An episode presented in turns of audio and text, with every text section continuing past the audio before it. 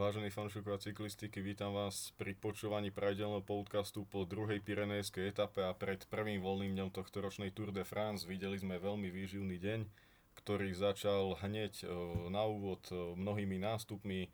Únik sa nevytvoril ani po dlhých kilometroch a minútach boja.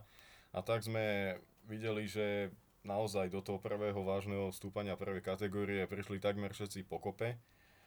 Krátko pred ním sa oddelila skupina a v nej sa nachádzala aj Mark Hirschi, hlavný muž a protagonista dnešnej etapy, ktorý išiel solo jazdu a útočil na parádny triumf, no napokon mu to nevyšlo. V pelotóne to malo celé pod taktovkou Jumbo, ktoré malo najviac ľudí a postupne aj previedli celý ten zmenšený pelotón cez e, stúpania Hurser, aj Col Sudet, následné údolie až pod Col de Marie Blanc, ten strašil svojim naozaj brutálnym sklonom a tam sme aj videli tú najväčšiu selekciu. Zahajili van Aert svojim vysokým tempom, následne prišiel George Bennett a po ňom Tom Dumoulin, no toho prerušil vo svojej robote mladúčky slovinec Tadej Pogačar parádnym atakom. No a potom to začalo. Pogačar, Roglič, Bernal a Landa sa oddelili od zvyšku favoritov, začal strácať Yates, Quintana nemal také nohy až ako včera, respektíve včera pravdepodobne Roglič nešiel úplnú podlahu a len bránil. No a práve táto štvorica bola prenasledovaná Richim Portom, ktorý tam vždy doskočil, pri ich zrýchlení odpadol a takto to pokračovalo až na vrchol tohto stúpania prvej kategórie, kde sa bojovalo o dôležité bonusové sekundy. O, najväčší počet zobral o, Mark Hirschi, ktorý bol stále vpredu, na druhej pozícii prešiel Primož Roglič, do ktorého na vrchole vrazil do jeho zadného kolesa Tadej Pogačar. Ten sa obzeral za seba a nejak nečakal, že jeho krajem bude vedľa neho no a vrazil do neho a takmer spadol na zem, no e, našťastie to dopadlo v poriadku. 22-ročný Švajčar držal stále minimálny náskok e, aj v tom zjazde, kde predvádzal naozaj parádnu jazdu a držal to až na nejakú hranicu 2 km pre cieľom, kde sa v miernej terénnej vlne zlomil a bolo to vidno, no a tá štvorica ho hneď aj dostihla. Dokázal sa za nich zaradiť a aj zvesil nohy, troška chcel vydýchnuť, oklepať sa a pripraviť sa na záverečný šprint. Ten ho začal veľmi dobre, keď si nehal mierny rozostup, preletel okolo svojich v úvodzovkách kolegov z tej pečlenej skupiny, no ale Pogačar sa za ňo stihol zavesiť a na páske bol pred kránom Rogličom a tretím Hirším práve on. Pre Slovinsko to dnes bol fantastický deň, už aj vzhľadom na to, že majú etapové prvenstvo, no ale celé to potrhol Primož Roglič, ktorý sa obliekol do žltej farby, pretože Adam Yates stratil kontakt, ako som spomínal, už na poslednom stúpaní Col de Marie Blanc a potom zrýchlení Pogačara, no a do cieľa prišiel so stratou.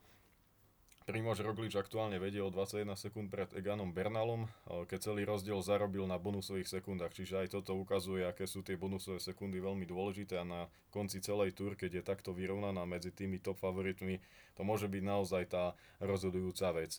Tretí priebežne je stále veľmi dobre jazdiaci muž z Kofidisu Guillaume Martin, ktorý stráca 28 sekúnd.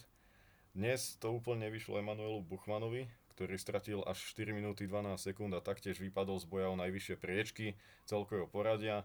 Včerajší smolný muž Thibaut Pinot sa dnes ukázal v lepšom svetle, snažil sa spolu s Reichenbachom a Davidom Godum dostať dopredu, zabojovať o etapu, no ale potom zvesil nohy a, a došiel to v jednej z skupín, ktoré prišli s miernou stratou.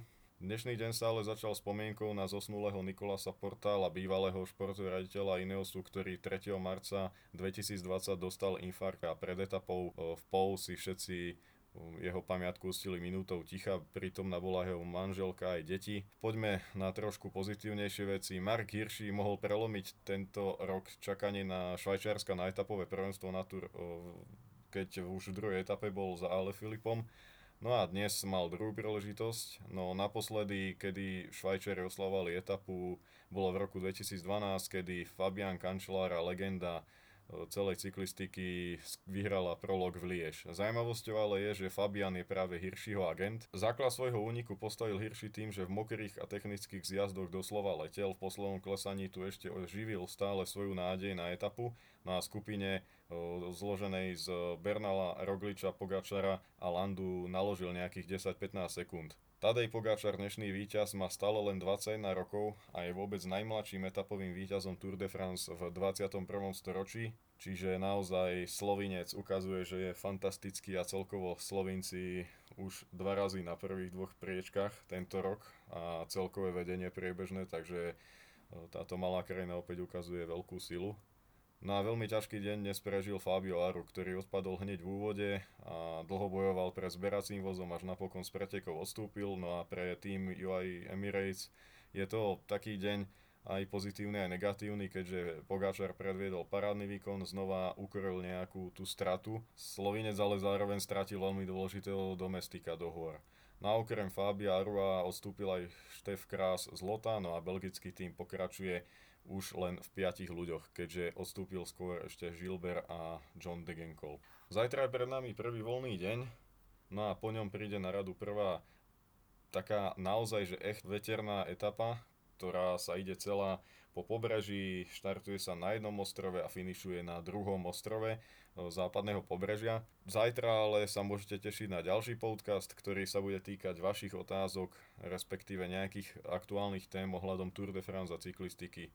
Čiže aj zajtra sa môžete tešiť na tú už pravidelnú dávku podcastu o cyklistike. Ja vám ďakujem za pozornosť a dúfam, že ste si užili Pireneje ja veľmi a teším sa už na ďalšie etapy a ďalšie horské bitky tých najlepších vrchárov sveta.